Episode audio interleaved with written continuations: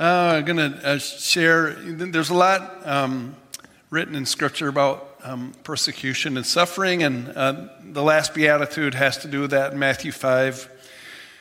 Blessed are those who are persecuted because of righteousness, for theirs is the kingdom of heaven. Blessed are you when people insult you, persecute you, falsely say all kinds of evil against you because of me. Rejoice and be glad, because great is your reward in heaven. For in the same way they persecuted the prophets who were before you. Blessed are the persecuted. Well, that's one blessing I could do without. I haven't really prayed for that blessing in my life recently.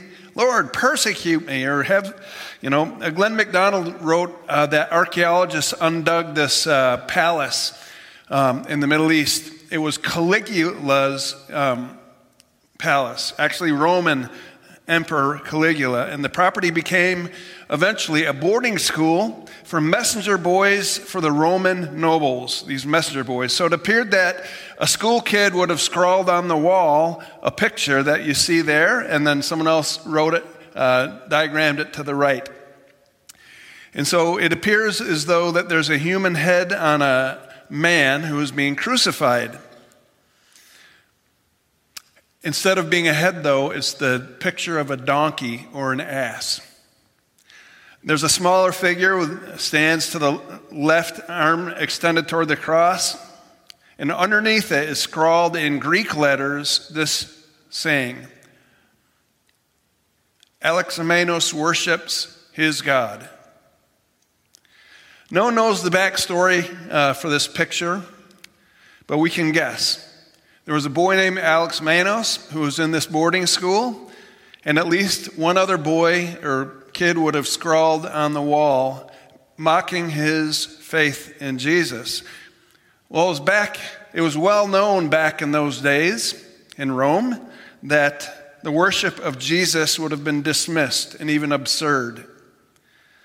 Paul wrote to the church in Corinth, for example, in A D fifty, we preach Christ crucified, a stumbling block to the Jews, and its foolishness to the Gentiles.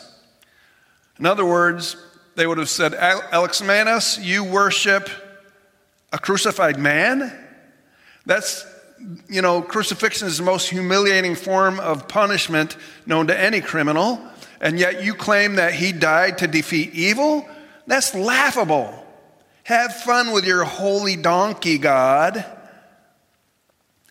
Well, it's hard for Christians not to feel that in our culture um, is becoming more and more antagonistic toward those who are serious about our faith and our values.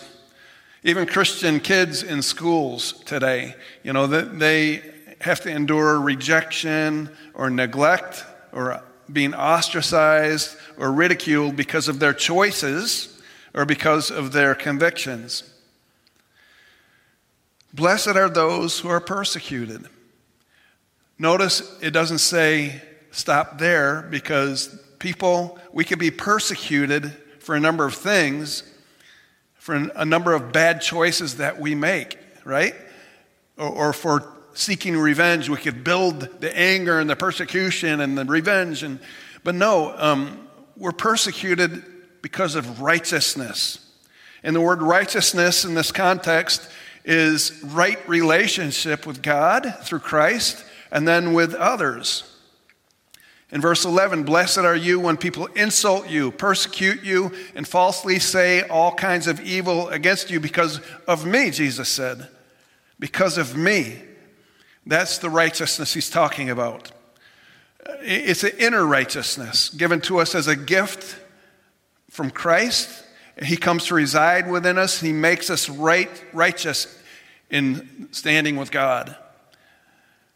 And so the Pharisees, though, the religious elite in those days, they would have mastered a different form of righteousness. It would have been an external righteousness, a self-righteousness.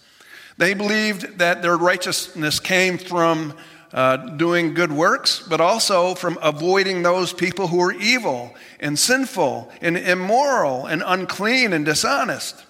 In fact, the word Pharisee literally means separated one, and they prided themselves. It was an us versus them mentality. Those bad people, we good people. That's we righteous, you unrighteous. Well, Jesus was the antithesis to this mindset. He wasn't a separated one. In fact, he went to the people. He associated with the gluttons and the drunkards and the sinners and the tax collectors.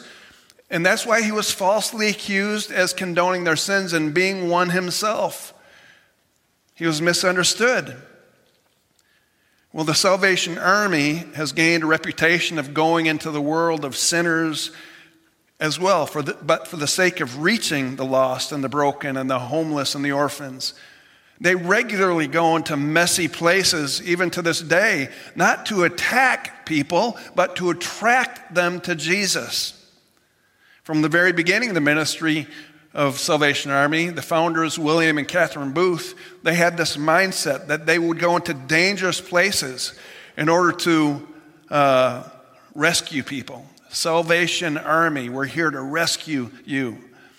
Um, well, they went to a dangerous place, but they thought in the inner streets, they better have some bodyguards just in case. And so they invited their three grown sons to come with them as bodyguards, but then they thought, wait, this is going to be totally misunderstood if these ministers of, of the gospel have bodyguards out there. And so they they hatched an idea, and the idea was our sons are, are musical, so bring your instruments and stand to the side somewhere and play in the street and do your thing and then keep your eye, you know, like Secret Service, you know. To their surprise, it was a hit because people loved the music that they were playing, and it attracted people to come and ultimately hear the gospel. And so to this day, the Salvation Army band is playing in the streets. A tradition was born. Biblical righteousness, though, is defined as seeking to point others to relationship with God and with others, with people. So how are we to respond when people oppose us, when they persecute us because of our righteous choices or because we're doing things like that? Well, blessed are you when people insult you and persecute you, and falsely say all kinds of evil against you because of me. Here it is. Rejoice and be glad. Pastor Haddon Robinson wrote this. He said, a couple of times in my life I've been reviled and lied about. At first I was somewhat overwhelmed to discover what I thought was good, others considered evil. To find what I thought was mercy, others found objectionable. To learn what I knew was right, others viewed as grounds for job dismissal. I went to God and I found my complaint. Lord, they're on my back. Lord, they're persecuting me. And I expected the Lord would say to me, my, how I pity you. I want you to know how terrible I feel about all of this for you. But instead, God said, congratulations. Rejoice. Blessed are you. Romans twelve. How are we to respond? Bless those who persecute you. Bless and do not curse them. Rejoice with those who rejoice. Mourn with those who mourn. Live in harmony with one another. Do not be proud, but be willing to associate with people of low position, like the Salvation Army, like Jesus. Be willing to go to them. Well, why should, why should I rejoice, though? Oh, because it's so fun to suffer, right? No, heavens no. But Jesus gives us the reason. Rejoice because yours is the kingdom of heaven. The first and last beatitude found in the Sermon on the Mount offer this same promise. Theirs is the kingdom of heaven. Sort of like bookends or parentheses around the Beatitudes. What does it mean to inherit the kingdom of heaven? It means three things. It's a present reality, it's a future reality, and it's a reality of experiencing God's presence. First, a present reality of, of the purpose. It gives us purpose when we're persecuted. If we, when we're persecuted, when we suffer, if we don't have any purpose, then it's going to end in despair. But because we have purpose in Christ, then it can lead to good things. Anytime a follower of Jesus demonstrates um, the gospel in their word, in their deed, in their attitude, in their responses, then they are ushering in the kingdom of heaven to that person. Any little act of kindness, the kingdom of heaven is in your midst. Jesus works through us as the body of Christ every day, sometimes multiple times a day. The kingdom of God is yours. Salvation Army leader Danielle Strickland, who's uh, currently a leader in the Salvation Army, I heard her speak about um, the era in Japan in the nineteen twenties when there were multiple brothels where women were exploited and sexual servitude uh, was Uh, to pay off family debts. And so at this particular time in the nineteen twenties in Japan, there were over twenty thousand young women who were serving in this sexual servitude. The Salvation Army movement uh, was still in its small state in, in Japan. In fact, in this one major city, there were only fifty members. But these fifty members felt called by God to do something. Rather than separate, they wanted to go and rescue. And so they planned to invade these brothels and rescue these young women. Well, one English Salvation Army member who happened to be there said, you're not, you're not going to be able to shut them down. You're greatly outnumbered. To which one of the fifty said, no, there's fifty of us and a mighty God. We're in the majority. Uh, three things that they did. First, they printed One million copies of magazines entitled Why Women Should Not Be For Sale. The second thing they did, they called the media and gave them the exact place and day and time that they would be going into the brothel to rescue. And the third thing, they prayed and prayed and prayed for the Holy Spirit's power to come upon them, for courage, uh, for open doors, for discernment. And so when the Saturday came, the first Saturday, they went into a brothel, and all fifty of them gathered together in this open room, and they formed a circle. And then they made this announcement. Any girl who wants to leave this place and this profession, you can come into this inner circle here, and we'll protect you, we'll rescue you, we'll lead you to a new life. So that day, seven brave women entered the circle. Well, when that happened, the owners of these girls in the in the brothels, they uh, called, they said, you cannot do that. They belong to us. We own them. And then they called the thugs out, you know, the bodyguards, and they began to beat those protecting these women, the Salvation Army members. Meanwhile, the media, click, click, click, click, click, seeing this brawl happening. The next day, the newspaper reported uh, these Salvation Army members getting beaten, but the seven girls were ultimately taken and rescued and put into a safe house. Well, the next Saturday came, they did the same thing. They called the media, they prayed, they went for, into the, another brothel, they circled it, they invited the girls out, um, and click, click, click, click, click, click, same thing happened. They were beaten. In the newspaper again. So this went on week after week for three months. And then ultimately fifty-seven girls were rescued and they were placed in safe houses. But in the Japanese culture, if you knew it, they were publicly humiliated because although this was a known secret, they kept it a secret. Uh, and many people frequented, but they didn't want to talk about it, this little known secret of brothels. And, and so they were so humiliated that they pressured the Japanese parliament to call an emergency session. And they met, and the parliament released a new law. Any girl who wants to exit, they can do so on their own accord. The very next day, thirteen thousand girls left. That's righteousness. That's biblical righteousness. Going to the people who are suffering, the broken. Not separating from, but going to them. The light goes into the darkness. The salt goes into the things of decay in order to make a change. Well, how did righteousness play out in Scripture? I'll give you one example. The Apostle Paul and Silas and Luke and, and the entourage, they were, they were intending to go to a place of prayer in Acts sixteen, but they ran upon this, this group of, of people with, with a fortune teller girl. I'll just pick it up in verse seventeen. This, little, this young girl was a fortune teller in verse seventeen. She followed Paul and the rest of us shouting, "These men are servants of the Most High God. We're telling you the way to be saved." They are telling you, and she kept this up for many days. Finally, Paul became so annoyed that he turned around and said to the spirit, "In the name of Jesus Christ, I command you to come out of her." And at that moment, the spirit left. Now, you always might be thinking when you read this, man, that girl's really annoying me, Paul thinks, you know. But no, how many of you would be annoyed if, I wouldn't be annoyed if someone said, that pastor up there, he's a prophet of God and he's speaking the truth. Listen to him. Thank you. He wasn't annoyed with the young girl. He was annoyed with the situation where she was exploited for profit, where she was controlled, where she was um, oppressed by these men who were controlling her for their own selfish profit. Well, because it all blew up when she got delivered. Verse nineteen, when her owners realized that their hope of making money was gone, they seized Paul and Silas and dragged them into the marketplace to face the authorities. Persecution.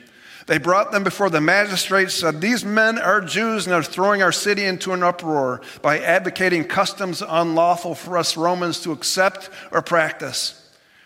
Then the crowd joined in attack against Paul and Silas, and the magistrates ordered them to be stripped and beaten with rods. And after they had been severely flogged, they were thrown into prison, and the jailer was commanded to guard them carefully. And when he fastened These, when he received these orders, orders, he put them in the inner cell, inner cell, the inner dungeon, and fastened their feet in stocks.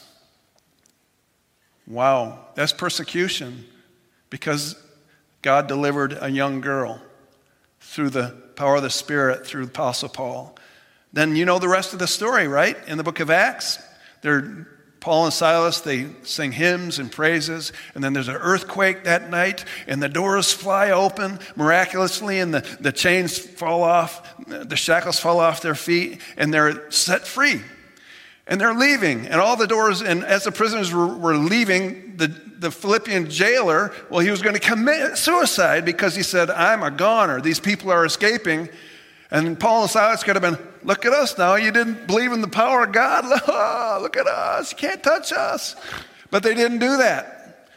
They said to the jailer, hey, what are you doing? He said, well, I'm going to kill myself. What do you think I'm doing? Don't do that. Don't do that. Hey, you're okay. Uh, we're not, we're not going anywhere. Jailer, jailer what, what can I do to be saved? He saw the power of God. And so that night, the jailer and all of his household were sa- saved. Paul and Silas remained in prison until the next day, and then finally were told that they were released. God did release them. But righteousness appears in this story. How? Because Paul was willing to give up his well-being, his plans, his, his uh, safety for a nameless girl, and then a nameless jailer. That's righteousness. He went to the one person. He laid down his life to go to the one person to set them free. This is consistent throughout Scripture. Think about it. Jesus went to the one demoniac rejected by all the people in the community. He set him free in the graveyard. A woman caught in adultery.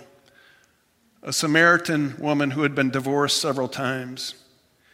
He went to a dishonest tax collector and said, hey, I want to eat at your house. He went to a discarded leper, an overlooked cripple who had been at the pool for years, a desperately bleeding woman who had been unclean for years. He accepted her. Jesus seemed to always leave the ninety-nine to go after the one.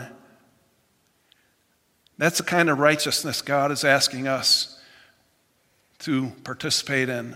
It's kind of righteousness that will get us persecuted. Matthew twenty-three, the teachers of the law and the Pharisees sit in Moses' seat. So you must be careful to do everything they tell you, but do not do what they do because they do not practice what they preach. They tie up heavy, cumbersome loads, put them on other people's shoulders, but they themselves are not willing to lift a finger to move them. You see, the Pharisaical mindset is one that proclaims a truth. You know, listen to what they say. They're saying the truth, but they're not practicing what they preach. They proclaim the right things. They don't, they don't lift a single finger, though, to help others who are in need, the broken, the, the nameless girl. The, the unknown jailer, the peon jailer. they wouldn't lift a finger because they thought righteousness was removing themselves from sinful people like that, standing at a distance. Jesus, on the other hand, ran to the sinners, not for the good times he could have. Man, I'm going to go to the bar and be with my buddies, you know, win them to the Lord. No, he went with the intention of showing them the way out of that life, to say, leading them to a way that's better. We're persecuted, and we can rejoice because, because of the in the present we have a purpose. And then secondly, in the future, we have a hope. The hope of being, uh, hope, future hope. Rejoice and be glad, for great is your reward in heaven, Jesus says. A man was having breakfast and he was asked to say grace. And so he stood up and he said, Lord, you know, I really don't like buttermilk. And Lord, you know, I'm not that fond of lard. It makes me sick. And Lord, I don't really care much for raw flour. Ugh. But Lord, when these things get all mixed together and baked, man, do I like warm biscuits. So Lord, may I remember that when stuff happens in my life that I don't like and my life gets all mixed up, help me just to relax and wait till you're do, uh, till you're done mixing so that I can go and have those warm biscuits. Well, that's what we have to look forward to. Rejoice and be glad, for great is your reward in heaven. The kingdom of God begins now, but it will be fulfilled to completeness in the near future for each one of us. And then finally, it, um, we can rejoice because of an opportunity to see God's faithfulness. In verse twelve, for in the same way, Jesus said, they persecuted the prophets who were before you. For that reason, you can rejoice. I'm thinking, what? Uh, we're blessed because, is it because misery loves company? I think of all those who suffered in the past. Therefore, I can rejoice. No, it's because I will have a front row seat, an opportunity to see God's faithfulness, just like these saints and prophets saw God's faithfulness in the past. Like Stephen, before he was stoned, he saw the glory of God. Like Paul and Silas, when they were in jail, he saw the glory of God and the miraculous release. Like Moses at the Red Sea, how the Lord parted. God says, you have a front row seat when you depend upon me, when you're going through what you're going through, when you turn to me. For example, a Nepalese Christian who was in prison said, not, I was in prison and Jesus was with me, but Jesus was in prison and I was with him. A Vietnamese believer named Chen, after five years of re-education camp, wrote, looking back, I can say that I experienced God's love in such a special way in that concentration camp as I have not experienced at any other time in my life. Or an Iranian Christ follower named uh, Mehdi Dabaj, after his release from prison, said, God gave me the privilege to spend nine years in prison for his name's sake. They turned out to be the best years of my life because I had believed what I had believed while free is what I experienced in prison, namely Jesus saying, lo, I am with you always. And so as we go through hard, difficult times, opposition and persecution or whatever it looks like, we can remember those who have gone before us. As Hebrews says, we are surrounded by a great cloud of witnesses who've gone before us. So let us throw off everything that hinders and the sin that so easily entangles, and let us run with perseverance the race marked out for us. Jesus said, blessed are those who are persecuted because of righteousness, for theirs is the kingdom of heaven. Blessed are you when people insult you, persecute you, and falsely say all kinds of evil against you because of me. Rejoice and be glad, because great is your reward in heaven. For in the same way, they persecuted the prophets who were before you. And so, Lord, as we conclude this service today with a song, I pray, Lord, that you uh, would minister to us. We might be experiencing opposition or rejection or, or just pain in some way, Lord. We thank you, Lord, that you do understand us, and lo, you are with us always. And so remind us of that truth, Lord. Remind us of all that you promised to us, that ours is the kingdom of heaven, even now, into all eternity. Help us to see with spiritual eyes, supernatural eyes, what you are doing, and that you are a faithful God.